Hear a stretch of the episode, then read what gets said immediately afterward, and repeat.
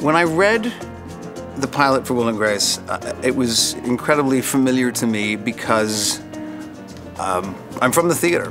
I'm from the theater, and I, I, I, know a lot of gay men, and I know that their best friends are almost always women. I'd seen that relationship, and I'd seen how funny it could be. When you and I broke up, it was for different reasons.